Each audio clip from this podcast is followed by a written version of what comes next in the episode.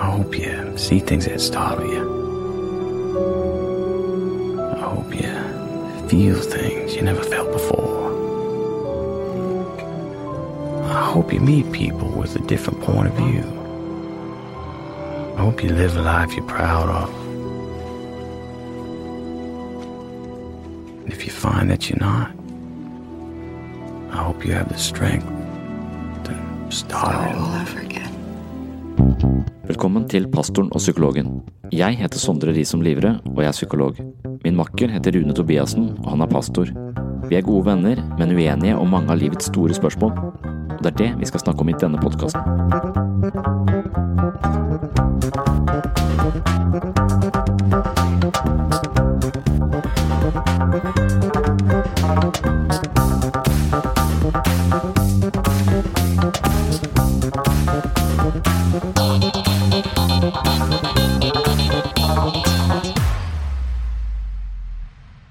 Denne gangen har vi vært på en folkehøyskole utenfor Kristiansand. Skolen ligger på Dvergsnestangen og har en rekke linjer og fag knytta opp mot sport, vann, dyr og friluftsliv. Skolen har også en kristen profil, men det er absolutt ingen krav om religiøs tilhørighet for å melde seg opp. Rune Tobiassen og meg selv var invitert for å spille inn en episode av Pastoren og psykologen med elevene som publikum. De ville at vi skulle snakke om meningen med livet, og vi gjorde et helhjerta forsøk. Det er mandag 28. oktober, rett etter lunsj. Publikum er unge mennesker, og jeg er litt usikker på om vi klarte å justere oss inn mot publikum, eller om vi ble så opptatt av å debattere meningen med livet at vi glemte salen. Why are we here? What's life all about? Is God really real? Or is there some doubt? Well, tonight we're going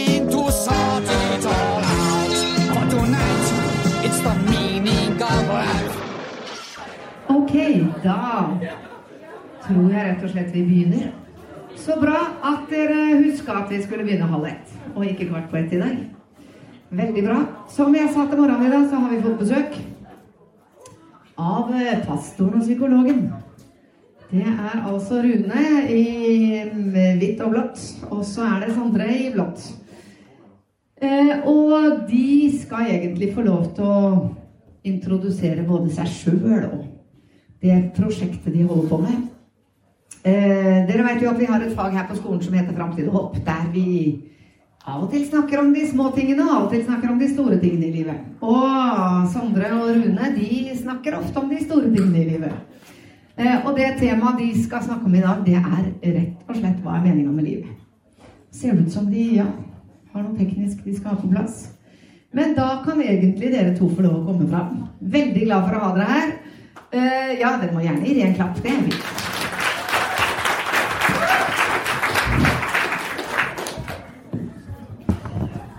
Og så kan dere få lov til å introdusere både podkasten og det prosjektet dere på en måte har på gang, og temaet sånn som dere vil. Så hjertelig velkommen, og vær så god. Dette var hyggelig. Vi måtte ikke prate på forhånd, for at vi, eh, nå er det lenge siden vi har truffes. Og så fant vi ut på at eh, hvis vi begynner å prate, så får vi ikke den autentiske praten som vi har lyst til å ha sammen med dere. Så eh, mitt navn er Rune Tobiassen. Jeg er pastor i en frikirkemenighet her i Kristiansand. Eh, har eh, vært pastor i elleve år innenfor frikirka.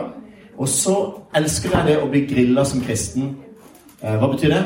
Jeg har vært med på en bok som heter 'Grill en kristen', eh, som er 20 svar på 20 vanskelige spørsmål. Da er det sånn at jeg gjerne kan bli eh, Stå på en scene på universitetet eller et eller annet sånt, og så får jeg mange spørsmål på direkten. Og så har jeg lyst til Ikke fordi jeg tror jeg er noe orakel, men jeg har lyst til å gi ærlige svar på ærlige spørsmål. Eh, og så er det Sondre, min venn som sitter ved siden av her. Fortell kort om deg sjøl, og så kan vi si litt om sammenhengen hvordan vi ble kjent, før vi begynner. Okay? Ja. Eh, Jeg er psykolog. da. Jeg jobber eh, i gruppeterapi eh, i Kristiansand, så jeg kommer rett fra gruppeterapi nå. Og fortsetter her nå, da. Ja. Ja, en stor gruppe. Og så pleier de andre i gruppa å si noe eh, når det er terapi, da. Eh, og så er jeg interessert i, jeg er interessert i filosofi, jeg er interessert i psykologi. Eh, og, og det grenser litt opp mot eh, religion også. Jeg er i hvert fall interessert i hvordan mennesker tenker. For jeg mener Måten vi tenker på, det styrer jo livet vårt i ganske høy grad. Så vi har ideer i hodet, hodet vårt. Vi har operativsystemer som dikterer hvordan vi tenker om oss selv, hvordan vi tenker om andre folk, hvordan vi tenker om livet generelt. Og det å være interessert i disse indre operativsystemene, det tror jeg er verdt så lenge jeg kan huske. Men Det er sikkert derfor jeg har valgt å studere psykologi og jobbe med det. Og så har jeg også en slags dragning mot de store spørsmålene. Derfor så har jeg også involvert meg litt i dette med, med religion, eh, spesielt kristendom, eh, og forstå dette fra, fra innsiden. Eh, og utgangspunktet for det var jo litt fordi at var, jeg visste litt lite om det, og så visste jeg veldig mye om hvorfor det var Eller jeg, var, jeg kalt meg selv for en drittsekk-ateist. Jeg var opptatt av ateisme. Jeg har lest Dawkins og Harris og Hitchens og alle de der. Eh, også, eh, og var sånn halvfiendtlig innstilte mennesker som trodde noe annet enn meg selv på de punktene. Eh, og det var ikke en spesielt attraktiv egenskap. Og det ønska jeg å gjøre noe med, så jeg ønsket å prøve å, å snakke med mennesker som tenker annerledes enn meg selv om de store spørsmålene. Og da er Rune blitt en jeg traff i Frikirken her sånn. Var på sånn alfakurs, eller en sånn avslutning her i hvert fall husker jeg. Ja, det var det. Eh, så, eh, så, så, det er bare en måte å på en måte utfordre meg selv på. da, Og så gå inn i settinger hvor jeg virkelig ikke følte meg hjemme i utgangspunktet. så det var både sånn personlig prosjekt, men også av ren interesse og nysgjerrighet. Og så var det kult, for da ble vi kjent. Han appellerte for kurset. Og var på en måte åpen for hva er meningen med livet og disse tingene her. Eh, og du ga en respons etterpå det alfakurset, så sa du at eh, at meg eh, og Rune er ikke enige om alt. Men det å kunne være et sted så vi kan snakke om litt dypere ting, dypere ting innen vær og vind, det å kunne snakke om hva meningen med livet er, og få respekt for det, det er veldig viktig. Og da opplevde han at alfakurset var et bra sted hvor man kunne snakke om disse tingene. Og det tenker jeg at eh, når dere er på folkehøyskole her og har en sånn en framtid og håp-undervisning, så er det jo også litt av det samme at man åpner opp for de tingene som er litt dypere enn hva du så på TV i helga, eller hva, eh, hva, du drakk i helga, hva du skal drikke til helga, eller hva du skal Ikke alle de store spørsmålene i ungdomsliv. Men da er det litt, enda litt dypere. Hvorfor er jeg her? Hva er meningen med livet? Og så, så endte det egentlig med at vi da eh, samtalte litt, og så har det blitt en liten podkast. Eh, vi får ikke brukt mest tid på den, men det er kanskje fordi vi er travle begge to. Men hvis dere går på Spotify, så kan dere søke etter pastoren og psykologen. Og så kan det være en introduksjon til å snakke om litt dypere ting enn Arvin, eller høre på noen som samtaler om det. Så da er det vi to som sitter der og, og prater. Hvis noen andre har lyst til å høre på det, så er jo det litt kjekt. Men, uh, men det er utgangspunktet, i hvert fall. Og så har vi egentlig bare ikke møtt så mye utenom det. Nei. Sånn er det, da. Og så har jeg fått et tema i dag. Hva er meningen med livet? Og det er du skrevet bok om. Ja, Det har jeg for så vidt ikke. Det så jeg du skrev. Eh, jeg har skrevet et kapittel i en bok om hva meningen med livet er, og konkludert med at jeg vet ikke. Så, så, så Takk for i dag. Nei, altså Det er et kapittel i den boka, men du har på en måte skrevet psykologens journal. Mm. Og Det er liksom, litt sånn artig, for at da på en måte begynner du å stille spørsmål om diagnose på deg sjøl. Og da en eksistensiell uro er på en måte diagnosen du har. Og det synes jeg er veldig kult når du på en måte er ærlig med det, at du du vet ikke hva meningen med livet er. Du gjør deg litt urolig. Du har på en måte lyst til å finne ut av det. Og så er du åpen med det at dette er naturlig for oss mennesker. Det synes jeg er kult. For da legitimerer du det å søke etter meningen med livet. Sånn at ikke det er noe vi gjør bare i kirka, men noe som er et prosjekt som alle mennesker har. Og da var et av de kapitlene var meningen med livet. Mm. Men hvilke tanker har du, da? Du sa du vet ikke. Det er konklusjonen din. Hva tenker du? Jeg, jeg har mange tanker om hva meningen eh, med livet er. Kan ikke, du, kan ikke, du, begynne? Og så tar du sånn, ja. liksom fem minutter, og så sier du litt kort om hva du tenker om meningen med livet. Så bruker jeg fem minutter etterpå, og så tar vi samtale ut fra det. Er det greit? Mm. Ja. Forskjellen på oss to vil kanskje være at eh, jeg tror jo ikke det er noen mening i utgangspunktet. Uh, så jeg tror mening er noe som er opp til meg å skape. Og der er det nok, så, så jeg tror ikke at det er noen noen gitt mening med livet fra noe som er noe større enn oss selv. Det er vel sånn eh, Jeg kan si at jeg er agnostisk til det, men jeg, jeg tar det som utgangspunkt at det er mitt ansvar å skape mening i mitt liv, og det er mitt fordømte ansvar også. Og, når jeg da møter mennesker som jeg opplever genuint interessert i noe Jeg, jeg tror vel, veldig ofte jeg møter nye mennesker uh, med, med, å se hva er det som gir deg Eller hva er det som gir deg lyst til å stå opp om morgenen? Hvorfor, hvorfor engasjerer du deg så veldig i dette? Uh, og, og jeg tror mening er noe Mening er forskjellig fra person til person, men det handler også om evnen til å investere mening i noe, og tørre å investere mening i noe.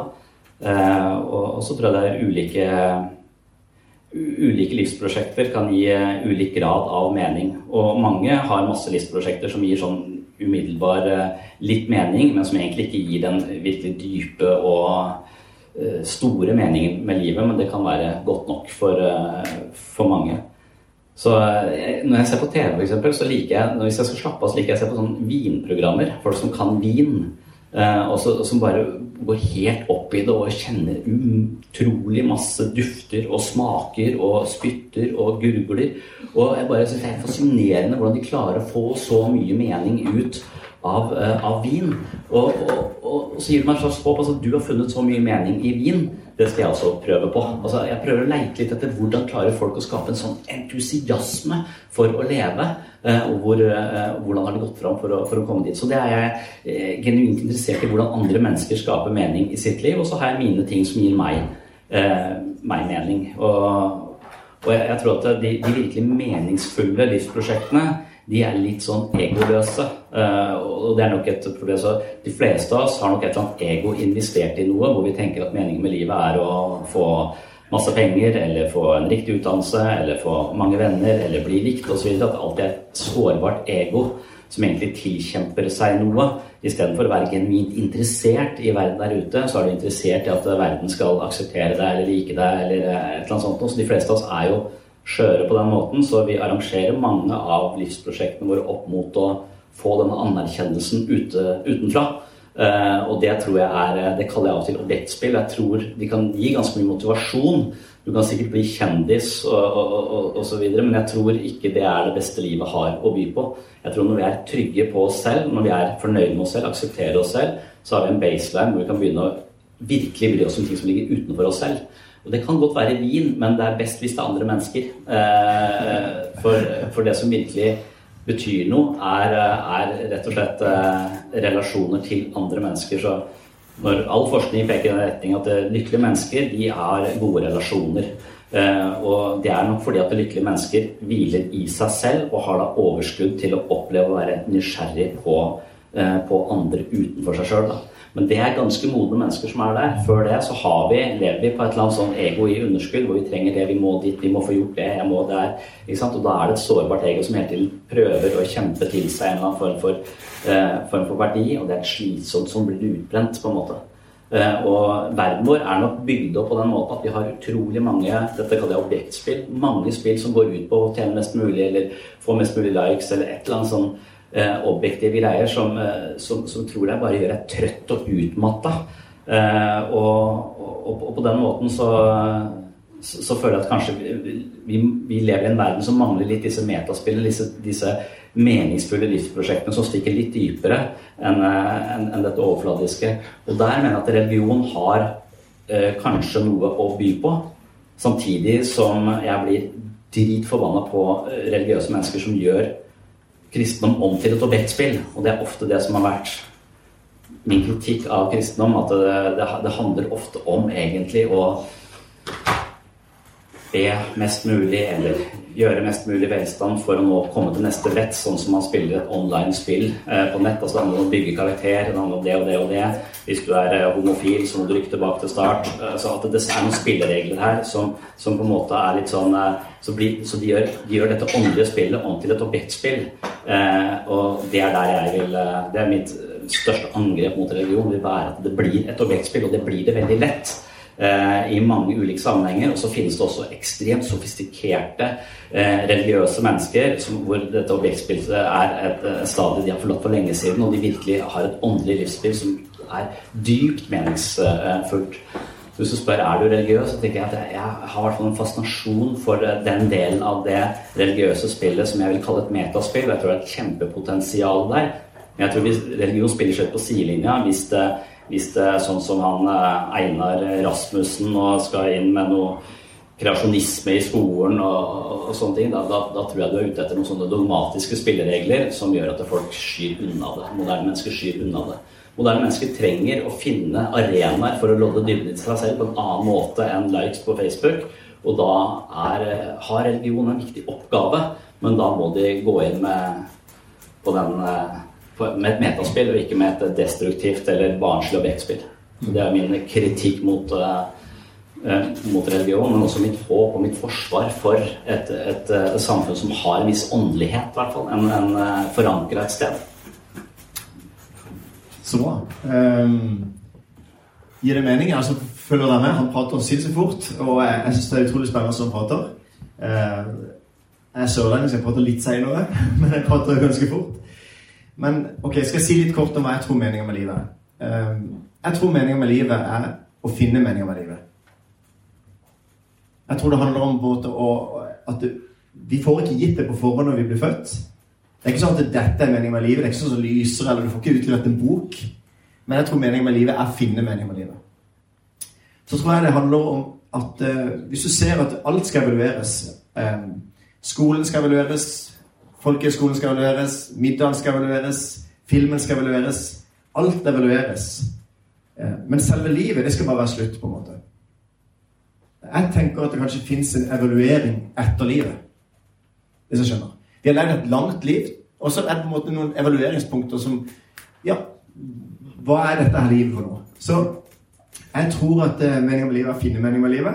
Jeg tror at meninga med livet er at det skal evalueres på et punkt. At det skal se tilbake. Levde et godt liv eller dårlig liv? Men ikke nødvendigvis på de punktene som vi vanligvis vi mennesker tenker at det har vært flink og har vært så og så snill, har vært så og så og prøve å tjene poeng på en måte, og prøve å komme opp til Gud. Det tror jeg ikke vi har sjanse til. Derfor kommer Gud ned da. Og så gjør han det lett for oss, for da handler det om å ta imot den gaven som Gud gir. Men, men jeg tror det handler om Vi ser det i ganske mange religioner. Så ser vi at mange mennesker har funnet ut det at at det handler om å oppgi seg sjøl. Du må ikke eie mer enn eh, syv ting, for da eier de det, eller tre ting. eller Eh, men at det på en måte handler om å på en måte oppgi seg sjøl. At det den største gleden man kan ha, er å gjøre andre glad. Ikke bare min, mitt. Ikke sant? Som en to-treåring som går rundt og sier liksom, 'Den er min'. Ikke sant? Og så skjønner vi etter hvert litt at det, den største gleden man kan ha, er å gjøre andre glad. Og det kan jeg virkelig skrive under på, at det er en større glede i det enn at jeg bare får mitt. liksom. Og så snakker jeg med eldre mennesker og så stiller spørsmålet hva er meningen med livet. Og så opplever jeg eh, at de ikke snakker om hvor høyt langt de kom i karrieren, hvor mye penger de tjente. Men de snakker om familie, vennskap eh, Sånne langsomme ting på en måte som, som ikke måles i penger, eh, sex eller makt. Som jeg tror beklageligvis at vi mennesker går på samme smellen hele veien. Altså vi, vi tror det handler om penger, sex og makt. Eller berømmelse. Og så jager vi etter dette. Og så tror jeg veldig veldig mange mennesker blir skuffa i møte med dette. Jeg tror mange mennesker søker etter lykke som en mening med livet. Men jeg tror det er feil utgangspunkt. For jeg tror ikke mennesker vil finne den lykken hvor det bare er godt, og hvor det bare er ingenting vanskelig i livet. Livet er brutalt rått av og til. Det kan vi understreke med en iPad i bakken, syns jeg. Det var det som skjedde her. Og Derfor tenker jeg at det, å kunne ha et livssyn, en syn på livet, som passer i gode tider, og som passer også i elendige tider. Som passer for meg som er så heldig å ha vunnet i Lotto og blitt født i Norge. Og det handler om at det passer også for noen som er født kasteløse i India. Som på en måte er like verdifulle mennesker som meg. Eller for de som ikke er født engang. Som ikke kommer ut av mors liv engang. Som er akkurat like verdifullt. Ehm, så, så, for meg så handler det om mening handler om egentlig om å se at ikke det handler om meg. Men det handler om noe mye, mye større. At det handler om At jeg må få løfta blikket og få sett litt grann. Det er som at eh, hvis jeg stiller spørsmål Eller det er en sånn liten parabel på det. En sånn, har du hørt den med to tvillinger som er i magen, og så stiller de spørsmålet Fins det et liv etter fødselen? Og så ligger de inne i mors liv, og så samtaler de. Fins det et liv etter fødselen? Nei, jeg tror ikke det. Vi har aldri sett noen komme tilbake igjen etter fødselen og fortelle oss. Har dere sett den? Ikke sant? Og så stiller spørsmålet tror du, tror du på mamma. Nei. Hvordan kan jeg tro på mamma? Kan du se mamma? Ikke sant? Og så har du en sånn samtale inni magen som jeg syns er litt sånn, litt sånn tankevekkende. Fins det et liv etter fødselen? Fins det et liv etter døden? Ja, det tror jeg. For at da gir det livet Hvis det fins et liv etter døden, så gir det livet før døden en mening. For av og til kan vi, når vi opplever det krevende dette livet, her, så kan vi oppleve at vi må kunne stille spørsmål også finnes et liv før døden. For av og til er det så brutalt, dette livet her, at jeg liksom har lyst til å si det. at Noen ganger så kan vi stille spørsmålet Fins det et liv før døden? Meningsfullt liv, i hvert fall. Så da er egentlig tanken min at hvis det fins et liv etter døden, så gir det livet før døden en mening. Og så er det ganske viktig for meg med den biten, hvis jeg skal avslutte med det, at um, hvis man ikke tror på Gud, uh, så har man per definisjon Da fins det ingen grunnleggende mening med livet. Men du må skape mening sjøl. Det fins ingen grunnleggende mening. Fordi at du er blitt til ved en tilfeldighet. Det er ikke noen som har på en måte villet at du skulle bli til. Så du er til ved en tilfeldighet. Det er bare by chance. Altså Det er evolusjon som har gjort det. Du er her. Det er ikke noe hensikt med det. Du må bare finne en mening sjøl. Så det må du tro, som, hvis ikke du tror at det fins noe som er høyere.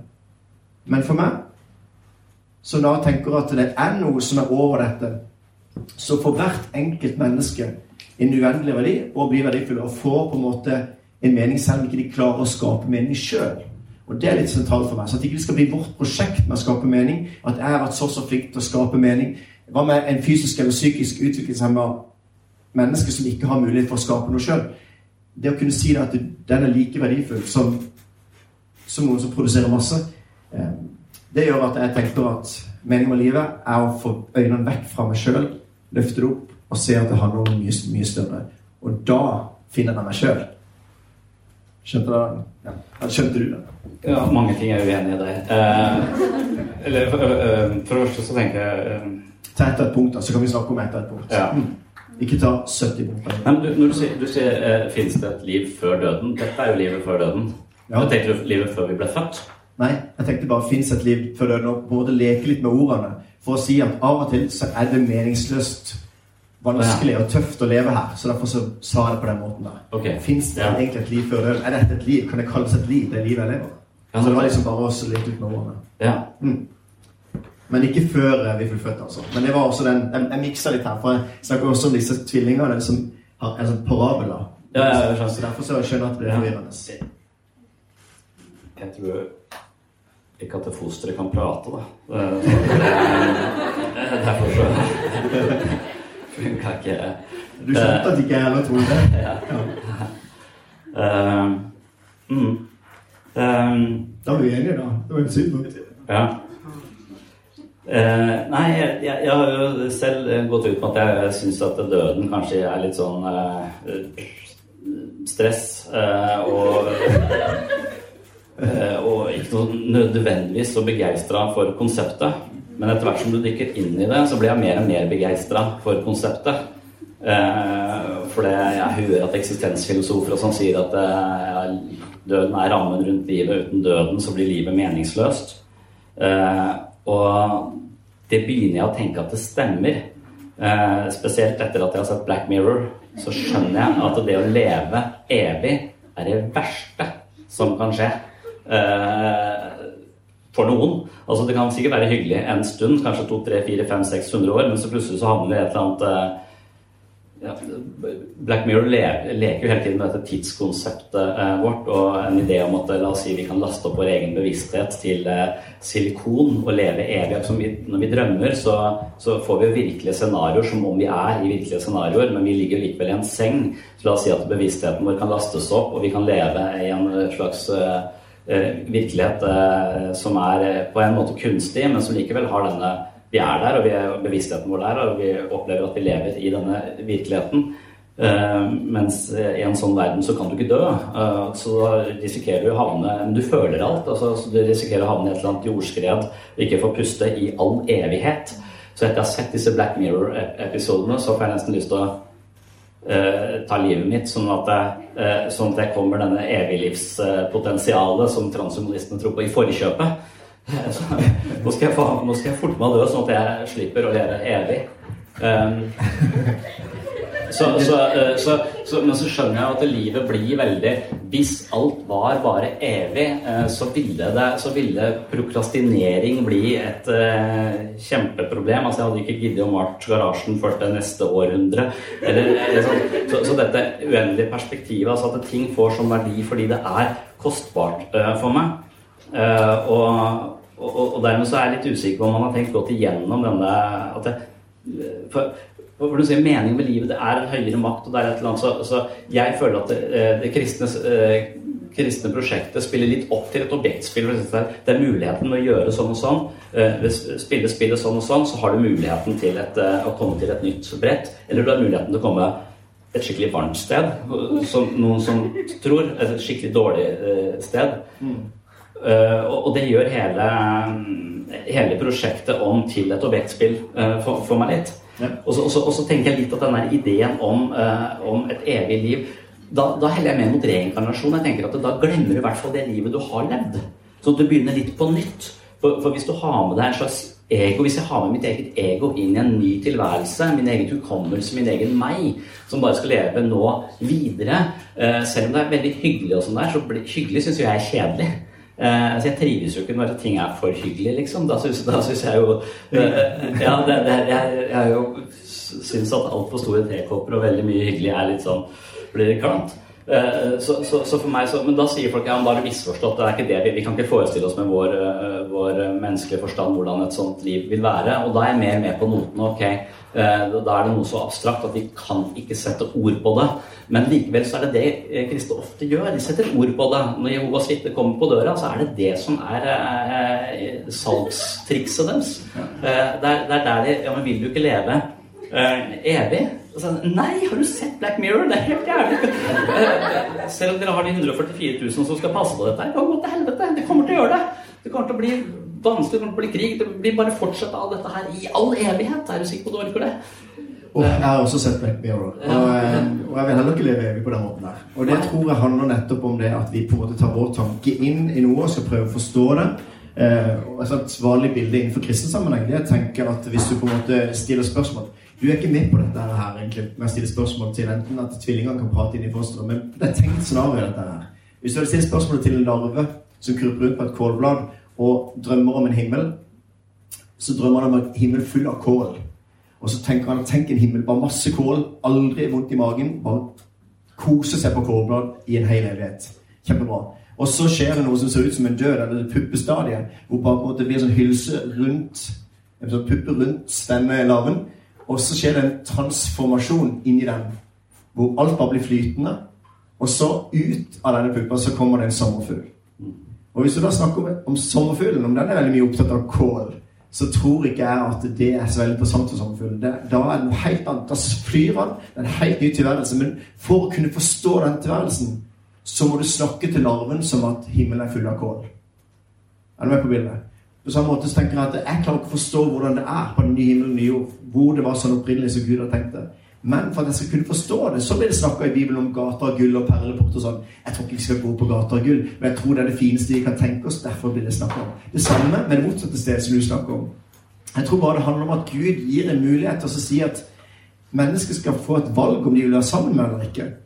Og da er det egentlig bare sånn at Gud trekker seg vekk fra et område hvor sier at der hvor Gud ikke er eh, Så det er et valg, et alternativ til Gud. Og der Gud ikke er, det må være et helvete. Så egentlig så handler det mer om at, at eh, vi klarer ikke å forstå hvordan det er. Når mennesket på en måte spiste av treet i Edens hage, på en måte fant ut at det fikk kunnskapen om godt og ondt, så sa Gud sånn som dere lever nå Jeg anbefaler ikke at dere lever sånn evig, for dette er et krevende og tøft liv. Dere må dø. Så Derfor så tror ikke jeg at dette er det beste livet Gud kunne komme opp med. Men jeg tror det er det eneste livet for å få det beste livet. Derfor ser jeg faktisk dette livet her som en forberedelse til det virkelige liv.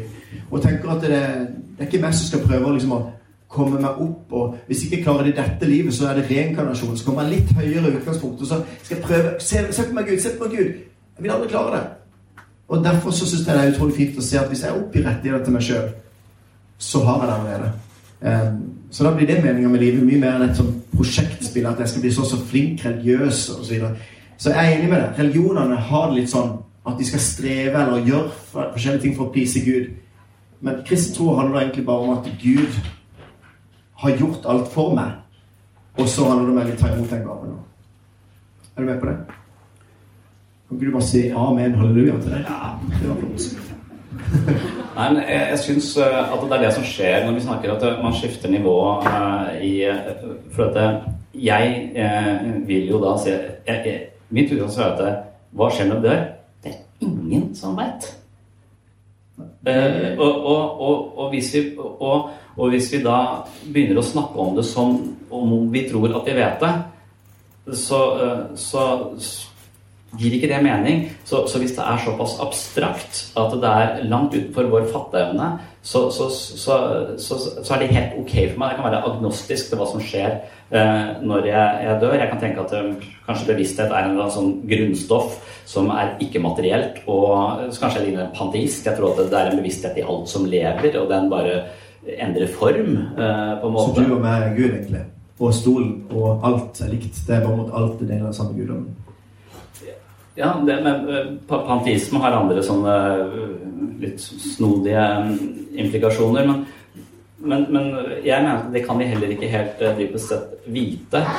Og når vi snakker om det, et liv etter døden, så blir det veldig fort en sånn ting som vi skal klare. Det blir også dette med evaluere. Altså, jeg tror de virkelig meningsfulle spillene eh, dukker opp når vi ikke evaluerer det. Altså Et sånt selvhjelpstips handler om å gjøre noe for andre uten å si det til noen.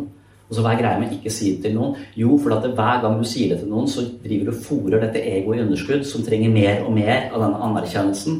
Du gjør noe for noen andre uten å si det til noen. Altså Hvis du kommer dit, hvis du gjør det av genuin og, og, sånn har jeg det med noen ting. Jeg har det med sjakk. Altså, Jeg har ingen ambisjoner om å bli veldig eh, god i sjakk eller hevde meg der. Men jeg har enorm fascinasjon for det spillet. Eh, og jeg forsvinner selv. Jeg er til stede i no, noe annet.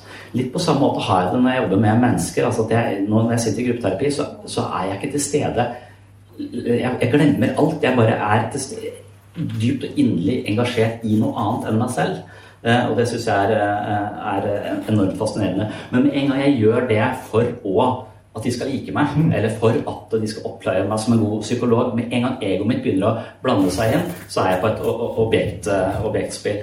Så, så, når du da eh, hele tiden, når, når, man snakker om dette, denne belønningen der framme Jeg syns det er så mange elementer i religion som er så bra, for de har på en måte systematisert det å hjelpe andre, være oppmerksom på andre osv. Jeg tror det er lurt. Jeg tror det er lurt å trene på. Jeg tror ikke det kommer av seg sjøl. Jeg tror vi er ganske grunnleggende sårbare. Vi er ganske redde. Og når vi er redde, så kan vi ikke være nysgjerrige på noen andre enn oss selv. Vi må være på en måte helt tiden på vakt. Vi, blir vi likt, blir vi ikke likt? Altså, vi er et sånt underskuddsprosjekt. Så det å systematisere dette inn i de store visdomstradisjonene, at man rett og slett kultiverer det å tenke på andre mennesker, så er det helt perfekt. Så det er kjempe, psykologisk sett kjempelurt. Men så, så, blir det det der at du blander inn disse og mener å måtte vite noe om den empiriske virkeligheten. At jomfrufødsel fins, den skal hele tiden si noe. Uh, om det, den, det åndelighet ikke burde uttale seg om. Åndelighet burde ikke ha noe uh, med uh, hvorvidt folk kan gå på vannet. altså Folk kan ikke gå på vannet og ikke blande det inn i, eh, i det åndelige prosjektet. og Dermed så bør det bli såpass abstrakt. Men jeg kan godt tenke meg at man kunne hatt dette eh, mer konkret for unge mennesker. Og etter hvert så måtte du kunne vokse opp sånn at hele, hele Gud blir bare fra å være en mann med hvitt skjegg, eh, så blir han til, slutt noe som det er helt umulig å sette ord på, men noe som er mer en slags eh, holdning eller eh, følelse for noe som er større enn deg selv. For at man kan vokse inn i det. Men så syns jo jeg at Abrahamsreligionen er litt barnslige. Ikke sant? Altså, de har mange av disse eh, Jeg mistenker at han derre sånn som han Einar Rasmussen og han derre milliardæren i Kristiansand som spytter 15 millioner eh, kroner inn eh, i et prosjekt som heter Biokosmos, som skal fremme kunst, eller intelligent design som en sånn kreasjonistidé om skapelsesberetningen. Og det er for meg vitenskapsfiendtlig, men jeg tror det er at kristne har generelt sett ikke vært så begeistra for evolusjon. For det evolusjon, akkurat som hele den kristne ideen er bygd opp på at Adam og Eva syndet i Edens hage. Og idet vi eh, er syndige Det må være de to første menneskene som syndet, for så kan vi bli frelst. Eh, fra synd, og så kan Jesus komme inn og gjøre dette for oss. Så hele ideen er bygd opp at det finnes to eh, mennesker som var først. Og så sier evolusjonslæreren at det finnes aldri noen første menneske. Og så hvis du bare går tilbake igjen, så ser du at tipp, tipp, tipp 185 millioner oldefaren din var en fisk. Eh, så dette mennesket har aldri har aldri dukket opp. Men det, det skaker ved disse litt barnslige religiøse fortellingene som folk tror på bokstavelig. ikke sant? Og dermed så pumper de vitenskapsfiendtlige millioner eh, for å eh, prøve å overbevise unge mennesker eh, om at kreosjonisme er en bedre idé enn evolusjon. Og det er så mange sånne eksempler på at dette spillet blir for primitivt. Ja. For jeg er ikke enig i det som han Rasmussen gjør her. For eksempel. altså, jeg, det er fint å kunne vise at det står en gud bak.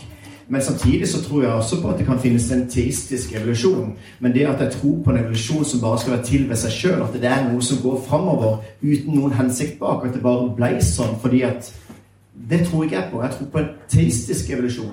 At det ledes hen, og at det er en mening med dette livet. At det er, Derfor det var for 13,8 milliarder år siden at Big Bang skjedde. Ikke noe problem for meg som kristen å tro det. Men at det er noen hensikt, at det er på en måte en utvikling, det tror jeg på. Og Derfor tenker jeg at Hvis du på en måte sier det, setter det inn som barnslig, så må du også se at du leser inn med 2019-briller inn i en helt annen kultur. Når Bibelen for eksempel, og skapsberetningen er skrevet ned for 3500 år siden, så kan vi ikke lese inn med 2019-briller inn og si at dette er barnslig. Da må vi se at dette er hensikten med, med skapsfortellinga. Er ikke å fortelle hvordan det skjedde, for det er vitenskapen skal gjøre men hvorfor, og hvem som står bak. Og Hvis vi kan lese Bibelen som på den måten der, så blir det ikke vitenskapsfiendtlig. Vitenskapen er vokst fram i kristen sammenheng fordi at man ønsker å finne ut av hvordan ting henger sammen. Så jeg tror på Gud, og jeg tror på vitenskap. Og det er ikke motsetning. Det motsatte av å tro på Gud, det er å ikke tro på Gud. Og hvis du ikke tror på Gud, så må du tro at alt er til ved en tilfeldighet. Så må du tro at det ikke er noen hensikt med at du er der. Da må du bare skape mening sjøl. Du må tro at du ikke har noen verdi noe mer enn et annet dyr. Du må Og så videre. Og det er det som er motsatt av Gud. Det er ikke vitenskap. Og det er en blemme som du òg vet at det, det, må vi ikke kjøre inn på et spor, for det er ikke riktig. Men at noen andre kristne kan ta det til inntekt og si at sånn og sånn må det være, det kan ikke jeg stå ansvarlig for. Jeg kan ikke stå ansvarlig for alt det de kristne gjør. Vi har også snakka i podkasten ja. om noen som begge to vi er veldig enige om at Vi er veldig uenige i hvordan noen kristne oppfører seg. Og der er vi veldig enige. Men poenget er at jeg utfordrer heller folk til å se, se, på Gud heller, ikke se på oss kristne, for vi driter oss hele tida. Se på Gud. Det er mye mye bedre å forholde seg til Han hvis Og da må du bruke litt tid og se om det er troverdig. Hvis ikke det er troverdig, så, troverdig, så, så bare la det gå. Men bruk litt tid til å finne ut av det. da. Og det har jeg veldig respekt for deg, Sondre. Når du eh, gjør det, og på en måte sier som psykolog at du er redd for å dø Jeg syns det er utrolig kult av deg. Men nå er jeg redd for å leve evig? Ja, nå er det skjedd. Ja. Men det er fordi at det er den tanken du har. Den snevre tanken vår som er begrensa av tid og rom. Eh, Gud er utenfor tid og rom. Så derfor så blir vår forståelse av hva du sier si være evig, det blir så snevert. Ja, men og igjen, altså, det er her vi skiller oss. Altså, på, på, en måte så kan jeg være enig i veldig mye av det du sier når du legger det på et veldig abstrakt nivå. Mm. Eh, men, men, så kommer, det, så kommer, det, alltid ned på jorda igjen. Eh, på sånn Gud, tror du at vi er Gud? Ja. Altså Hvis bevissthet er i alt, eh, eh så er vel det en, en, tanke det går an å ha. akkurat som, Men at denne ene, at det, det blir en slags personifisering av, dette, eh, av, av denne guden, eh, som, som for meg blir litt sånn Hvorfor, hvorfor, eh, Hvis han har levd evig, hvorfor venter han så lenge med å skape oss? Eller eh, hvorfor liksom Det er så mange så, Du vet ikke hvis, hvis, man skal legge seg på det abstrakte, veldig abstrakte forståelsen kanskje er det en, en, større kraft bak livet, eh, på en måte at det ikke har oppstått av en forstyrrelse i ingenting, eh, så, så, kan man godt tenke det, men den tanken er så Den må du ikke konkretisere noe særlig mer enn det. Jeg tror det er det kuleste med kristen tro? Det er at Gud er konkretisert i et menneske. At ikke det blir sånn abstrakt svevende, men at Gud blir menneske, og sånn at vi kan forstå ham. For Gud blir så svær at jeg kan ikke forstå ham. men når Gud blir menneske, og Jesus, han kan jeg forstå. Hvis jeg bruker litt tid med Jesus, så fascinerer han, seg, fascinerer han meg, fordi at han viser det ultimate at han oppgir rettighetene til seg sjøl og sitt eget liv. Han gir sitt liv for sine venner. Og det er det som er det radikale som med Jesus. Det er så konkret. Men- det er så praktisk. Ja, og det, er det som jeg ikke trives med, da, for at da blir det eh, en slags eh, antropomorfisme når du, når du tillegger et eller annet en sånn menneskelige egenskaper, nærmest. Eh, Så, så, så blir det da, da gjør du eh, guden liten for meg. Når han bryr seg om seksualitet, så gjør du han liten eh, for meg. Hva er dette for en Men det, er bare liksom? vår liksom? forståelse av Gud. Og det kan jo som du også Ja, ikke sant? Og derfor så bør man ikke, ja, og derfor så bør ikke kristendom ha disse konkrete spillereglene, dogmene, å forholde seg til. For da gjør de dette prosjektet, som kan være ganske fascinerende og stort og meningsfullt, til noe lite skrøpelig, stusslig, latterlige greier som jeg syns er, er, barnslig. Men når, når jeg f.eks. tenker på. La oss- Du, sånn, du har vært inne på det tidligere med dette med utvikling. Sant? Hvis du har et barn som ser på Gud, så kan det være Ja. en mann som sitter oppi der med skjegg og sånne ting og ser Ja. ned på og videre. Men det er Guds bilde. Det er vårt syn på Gud. Det Ja. handler ikke om Gud. Det handler om Guds bilde. Og det kan du vokse i. ikke sant? Og Mm. noen kanskje vi er enige om at kanskje ikke vokser noen ting i det gudsbildet. Så har de et gudsbilde som er ganske vanskelig når de påfører det til andre. Eller? Men vi må skille på mellom menneskets syn på Gud og hvordan Gud faktisk er. Og Da tror jeg Gud er mye mye større. Så har ikke jeg lyst til å putte Gud inn i en, en boks og prøve å forstå Gud. For hvis jeg klarer det, så er jeg ikke han noe å tro på hvis jeg forstår han i mitt hode. Men samtidig, hvis andre mennesker bortforklarer Gud med sitt hode, så vil jeg bruke mitt lille hode til å si at det er for enkelt. Ja, det pleier du å si. Men, men jeg, jeg vil bare eh, når, jeg snakker om Gud, jeg tenker at det, hm, Gud, eh, hele den kristne fortellingen, det er eh, noe mennesker trenger for å løse horisontproblemet. Altså vi, vi mennesker er veldig, har veldig lett for å gjøre ting som behager oss i øyeblikket, og ting som er beleilig her og nå, uten å tenke så veldig langsiktig. Men, men når vi tenker når, og, og på en måte, Men når vi skjønner at det, det å spare litt i dag, det å være litt god mot andre mennesker, det får vi tilbake langt, eh, langt der framme, så vil det på en måte være isteden på en måte personalisere vi sier at okay, det finnes en makt som bestemmer hvordan vi har det der, hvordan vi dømmes der framme, evalueres der framme. eh, Og vi lager et system, vi personifiserer dette, vi lager en fortelling på at det er lurt å ofre noe i dag, for da blir morgendagen eh, bedre. Og så oppstår ideen eh, om Gud. Og, da, da kan vi, hvis vi leser Bibelen på denne måten, en mye mer abstrakt måte altså, Det fins ingen mann som står og dømmer deg, det fins ingen Sankt Peter det, finnes ingen, det, det, det er bare fortellinger på en slags menneskelig urinnsikt om at eh, vi er litt umiddelbare, og vi trenger å tenke langsiktig for å overleve. Så, så, så vi havner i helvete ifølge uh, FNs klimapanel fordi vi nettopp ikke kildesorterer i dag. Og så havner vi i helvete der framme. Og det, det, det er for meg helvete. Og det, det er på en måte, men det er det eh, religionen har fortalt oss hele veien. Dere havner i helvete. Ja, det gjør vi. Om ca. 50 år, tipper jeg. Eh, hvis vi fortsetter å ikke kilde, kildesortere. Så, så da, da får jeg en mer sånn psykologisk forklaring på noe. Så, ja, men Tror du på Gud? Er det å avvise Gud? Det kan ikke vite noe om Gud, for hver gang jeg prøver å si noe eh, om Gud, så gjør jeg han liten. Derfor så bør jeg la være å si noe som helst om han. Eh, og, og det, fordi at det, det vil ikke kunne passe hvis han er det han mener å være. Altså Mye større enn ethvert ord vil kunne beskrive. Eh, og, Jeg mener at du beskriver religion, religioner nå. Måte, som I islam for eksempel, så er det sånn at på dommens dag så vil eh, Allah veie Eller er faktisk profeten Isa, Jesus, tror en muslim, at skal veie hvis du får gode, flere gode gjerninger enn dårlige på vektskåla, så hvis alle vil, så kommer du til paradis. Eh, men jeg tror ikke på den slags evaluering. Jeg snakker om en evaluering, så er det bare egentlig mer det så, å se livet som en helhet. Hva er meningen med livet? Jeg tror jo at det, det er et helt annet kriterium som vi skal måles på. Det handler egentlig bare om at det, det grunnleggende universet er ikke videreføring av mine gener. Det grunnleggende universet er kjærlighet, tilgivelse. Og på en måte da tror jeg at det er det som det skal på en måte evalueres på. Om jeg på en måte har oppgitt rettighetene til meg sjøl. Jeg er ikke god fordi at jeg skal bli eh, fortjent kjærligheten til Gud. Jeg er god fordi at han har elsket meg akkurat sånn som meg. Så har jeg lyst til å elske min neste. Fordi at jeg har blitt elska uten jeg fortjent det. Så har jeg lyst til å elske den irriterende naboen som ikke fortjener det. Fordi Gud har elska meg.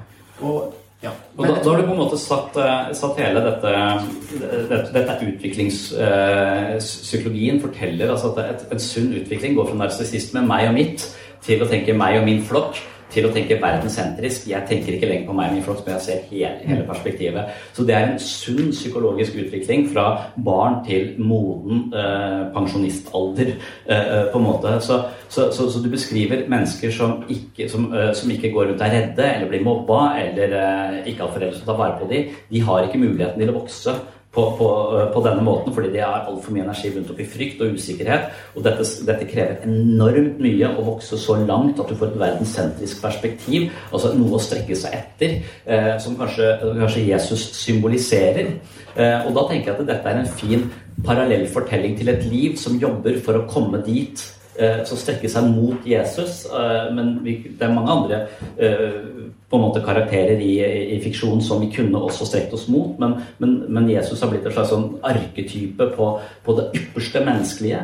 Og, og, i den forstand så tenker jeg at det, da har du et ypperlig system å følge eh, opp mot denne, denne mål, målsetningen. Men fortsatt ikke blande inn om det fins eller ikke fins. Eh, ja, Vi er enige om at Jesus er et godt forbilde uansett. Og det som jeg tenker da, jeg har lyst til å utfordre på, er det å på en måte følge Jesus en liten periode for å se om han er troverdig, det kan alle gjøre. Om man er ateist eller agnostiker eller veldig veldig kristen, så kan alle følge Jesus en periode og bli utfordrende.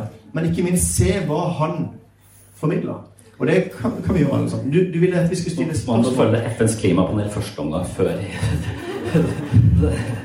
Ikke sikkert det er så langt unna. Nei, kanskje det er det samme. To sier samme sak. Det er i hvert fall ikke noe å si på engasjementet. Så den der eh, opplevelsen av mening i å engasjere seg i noe, det tror jeg jo dere er i ferd med å være på god vei inn i. Eh, henger dere med, folkens? Ja, så bra. Jeg lova dere til morgenen i dag, fordi de hadde lova meg at dere skulle få lov til å stille noen spørsmål mot slutten, og nå er det sånn ca. et kvarter igjen. Så de har vel sagt at ikke de er orakler, men dere kan jo prøve. Eh, Julian, du var først, og så rekker dere bare opp hånda etter hvert, og så tar vi det derfra. Er det greit? Flott. Ja. Hvordan ble dere venner? venner? du kom litt seint, kanskje. Tidlig med litt med det. Men uh, ta det kjapt. Ja, det var, det var, jeg som var interessert i å, å diskutere de store spørsmålene. Og når jeg diskuterer med, din, eh, med, Rune, så kjenner jeg såpass godt at jeg vet hvor uh, hardt han tåler at jeg bokser. Uh, så, og, og, og, det at jeg ikke syns at koselighet er sånn nødvendig Jeg syns ikke det nødvendigvis er gøy. Jeg syns også er gøy å spille tennis og se hvem som får ballen flest ganger over nett. Og det, det, gjør jeg også litt med, med Rune. Jeg syns det er en slags dynamikk i det som jeg, som jeg, trives med. Men så er jeg veldig glad i han og, og, og syns han er en fantastisk person. men de, de folka jeg liker, de er litt frekk mot. Eh, så alle mine beste venner, hvis jeg slutter å være frekk mot dem, så tror de det er noe galt. Så sånn er det litt med at jeg, jeg tenker han tåler det. Og så traff jeg han ved at jeg var eh, på alfakurs, var interessert i dette. Og han var da pastor i den menigheten som var eh, tettest på der jeg bor, og som det også var flere venner jeg har som gikk i. Så, jeg fikk en innpass der og var med de en stund i bibelgrupper og i alfakurs osv. Mm. Uh, hvis vi ser vekk fra det religiøse, hva får oss til å tenke at vi har mer mening med livet enn dyr? Fikk du med deg spørsmålet? Ja, ja, ja, jeg tenker at, uh, at, det er jeg litt usikker på. Altså, der syns jeg en historiene om, uh, om, om Adam og Eva spiller inn. Altså, det er i det Idet de får en slags selvbevissthet, idet de forstår at de skal dø, idet vi, det vi kan reflektere over vår egen måte å være på uh, at uh, vi, Idet vi blir selvbevisste, så blir det uh, det, det, gjør oss ganske sofistikerte og kompliserte. men det er også en byrde å bære. Så det å måtte tenke over sitt eget liv og tenke over at jeg må skape mening i livet, er det noe mening i livet? Alle disse filosofiske spørsmålene som kanskje smerter oss mer enn de egentlig eh, gjør oss godt, da, så, så, så, vil jo mange mennesker prøve å tenke minst mulig på de tingene. Og det kan man gjøre hvis man f.eks. jobber hele tiden, eller drikker masse, eller ruser seg mye. Så er det et slags forsøk å gå tilbake til en tilstand vi ikke var bevisste. Det er jo et forsøk å komme tilbake til det ubevisste. Eh, og, og Jung mener at det er, det er en mulighet. altså Du kan, du kan drikke deg sanseløs hver dag, så slipper du å tenke så mye på det. Eller eh, så kan du bare dyrke denne bevisstheten og komme til bunns i det og lodde dybden og gå til de mørkeste stedene i menneskesinnet for å, for å bli opplyst. da. Men så mener Jung at de fleste av oss gjør ikke det. Vi, ikke så, vi bruker ikke denne bevisstheten. Vi bruker mest energi på bare å komme oss, komme oss vekk fra det. Men det vi også driver med, er jo å prøve Vi har blitt så opptatt av mindfulness og meditasjon, som nettopp handler om at vi er til stede her og nå, og, og er genuint, og når tid og sted på en måte bare forsvinner, du bare er. Så det kan hende, hvis vi ikke hadde hatt denne ideen og denne filosofiske måten å tenke på dette narrativet som går og snakker til deg, jeg er ikke bra nok, jeg er bra nok, bla, bla, bla, dette, dette selve som snakker til oss Når vi bare er til stede her og nå, så har vi det ofte best når vi er i flyt. Og det kan jo være at vi er de eneste eh, det kan nok hende det er andre, eh, andre, arter også på jorda som har noe lignende. Vi kan tenke eh, kanskje ja, kanskje delfiner, kanskje, kanskje apekatter osv. Har, har noe lignende. Men at dette er egentlig en byrde vi bærer. Eh, men det gir oss en overlevelse i at vi kan planlegge og vi kan samle oss, vi kan reflektere osv. Og, så og vi kan ødelegge jorda på, med den egenskapen vår. Men, men jeg, er ikke, jeg, er ikke, helt sikker på at det, det vi tilstreber i meditasjon, bare er til stede her og nå. Det kan godt være det er det som er default mode hos en del dyrearter. Og at det er helt fantastisk det å slippe å tenke på at uh, jeg skal dø, uh, og da er alt meningsløst, hvis man tenker sånn. Uh, så, så, er det ikke sikkert at det What is it like to be a bat? Vi vet jo ikke. Men jeg tenker litt sånn i forhold til det at det som skiller oss fra dyrene, det er at mennesket på gresk heter antropos, en som ser oppover. Det skiller oss fra dyrene. Vi stiller spørsmål. Hvis du ser sauen som står ute og gresser, så tror jeg ikke han tenker over når han ser det. altså jeg er glad at det ikke er han som trenger å bale med disse tingene og stille spørsmål om meningen med livet. Jeg tror ikke han stiller disse spørsmålene. Jeg tror han spiser, og som på en måte har en instinktet, og som på en måte har en opptatt av minst mulig lidelse osv. Men sauen på en måte stiller ikke disse spørsmålene. Det skiller oss fra dyrene. Og Derfor så har vi på en måte eh, et privilegium, og det gir Bibelen en legitimitet for. At vi er satt over dyrene til å forvalte skaperverket. Vi skal ta oss av dyrene. Dyrene er skapt av Gud, og vi skal behandle dyrene veldig veldig bra. Men det er forskjell på mennesket at de er skapt i Guds bilde. De er skapt lik Gud på mange måter. De er skapt kreative på samme måte som Gud skaper. Og Derfor kan vi se at mennesket på en måte har mange likhetstrekk. Eh, og det gjør at de søker etter mening med livet. Og det betyr også at mennesket er uendelig verdifullt, eh, uavhengig om det klarer å produsere noe. Eh, og så brukte jeg tid, et år av mitt liv til å gå inn på Human-Etisk Forbund sitt livssyn og skrev en mastergrad i forhold til hvordan de begrunner sine standpunkt. Og annet menneskesynet. Hvordan kan en humanetiker si at mennesket er uendelig verdifullt? på en måte? Eh, jeg kan si det fordi Gud har gitt oss den verdien. Et stempel i panna. Mens en humanetiker tar den posisjonen i forhold til andre dyrearter. Og da mener jeg det at eh, vi har legitimitet og på en måte kan si at vi skiller oss fra dyrene. Jeg kan gå på jakt Eh, og på en måte behandle det på en god måte, for det er det beste for dyrene at jeg tar ut overskuddet fra naturen og, tar vare på dyrene. Så det tenker jeg er forskjellen i forhold til dette. Mm. Jeg, vet ikke, jeg vet ikke bare hva Human-Etisk Forbund mener, men jeg er ikke medlem av Human-Etisk uh, Forbund. Men, men, jeg vil tenke at dette Jeg vil kanskje kalle dette for artssjåvinisme. Så jeg er litt usikker på om vi, om vi rett og slett bare ja, jeg, jeg, jeg, er ikke sikker på om vi har så mye mer verdi. sånn sett. Vi har, eh, vi har kapasitet og potensial til å ødelegge hele eksistensgrunnlaget til hele planeten. Eh, det har vi, men det å agere så mye mer verdi som, eh, som art, det er jeg usikker på. Men de må, de må medgi eller innrømme at de går, begår en spesiesisme. Altså en rasisme overfor andre spesier, hvis det er med.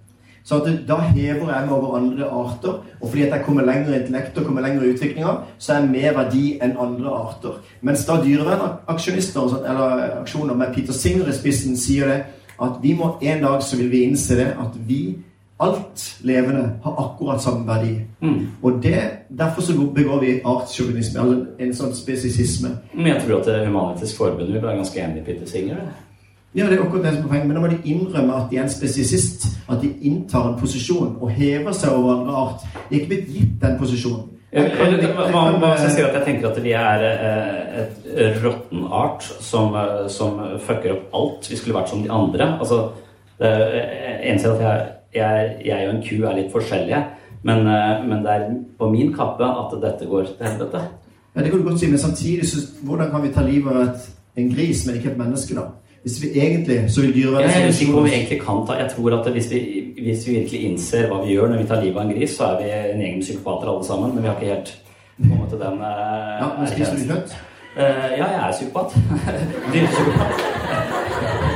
Nei, jeg prøver å spise minst mulig kjøtt. Jeg blir mer og mer bevisst, uh, bevisst ja, på det. Så, og vi spiser, vi tar livet av også i, i, i planteriket. da. Altså på en måte Poenget er at det er umulig hvis det er liv som på en måte definerer hva som er verdi, så er det vanskelig. Mens jeg kan på en måte ha legitimitet. da. Er blitt gitt et mandat og har på en måte en posisjon. Det er ikke meg som inntar den posisjonen, men det er blitt gitt den verdien. Ja, men du, da bare gjengir du en artssjåvinisme som du har fra en annen. Altså, det er du som er eh, Ja, artsrasisten her. Ja, det kan du godt si, men, men poenget er at det er blitt gitt ifra Gud. Hvis Gud finnes, Ja. så har en veldig legitim grunn, og da har jeg på en måte en vennlig verdi. Det er ganske forskjell fra å ta den posisjonen sjøl. Skal vi ha ett spørsmål til? Ja, det må være kjapt et. Hvor finner vi podkasten? Ja, det var et godt spørsmål. For de som ikke syns dere har fått nok, nok nå, så må dere bare høre på de på podkast. Og den finner de hvor, sa du? iTunes, vil jeg si. Spotify, vil jeg si. Ok. Ja, begge deler. YouTube eller Spotify. Det er alt sånn. Men ellers har jeg lyst til å bare utfordre deg litt på det at det, det som er gøy med sånne samtaler, og som, som Sondre sier her, det, jeg syns det er kjempespennende. Sondre har lært meg utrolig mye. Synes det er kjempespennende å samtale med ham. Og hvis vi har respekt Husk at toleranse ikke handler om at de skal være, ha lik mening, men det handler om respekt for hverandres ståsted. Og lytte til hverandre. Og det er en fin arena å gjøre her på folkeskolen. Utfolde sitt eget ståsted litt. Hva, hva mener jeg? Hva tror jeg på? Og så da kunne våge å følge etter Jesus litt og se om han er troverdig. Så det har jeg lyst til å utfordre deg til her på folkehøgskolen. Det var en bra avslutning. Det er en utfordring vi tar med oss. Dette driver vi jo med stadig vekk. Ja. Både i faste rammer, men det må dere jo veldig gjerne gjøre sånn uformelt òg. Ta med dere det dere har hørt nå, og prate med hverandre om det. Så blir dere enda litt klokere. Og mer bevisst på dere sjøl. Så tusen takk for at dere kom.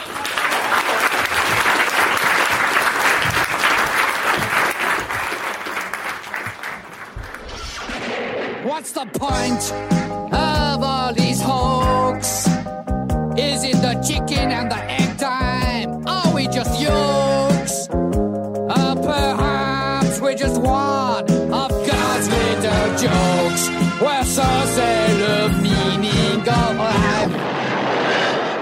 Is life just a game where we make up the rules while we're searching for something to say? Or are we just simply spiraling coils of self-replicating DNA? In this life, what is our fate? Is there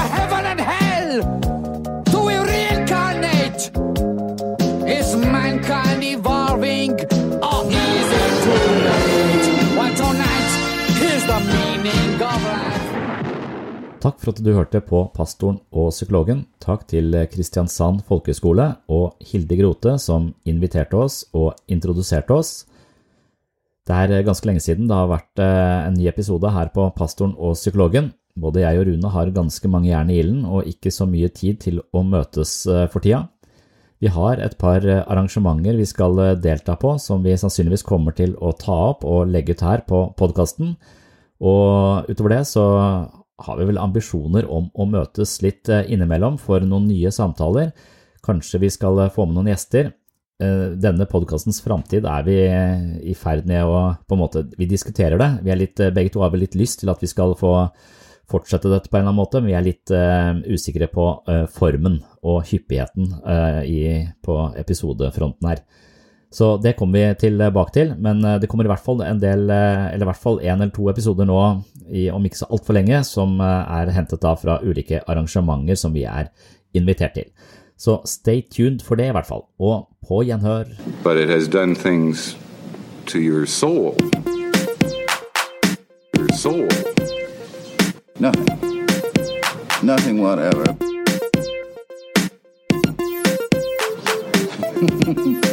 No, this is a serious question, not a.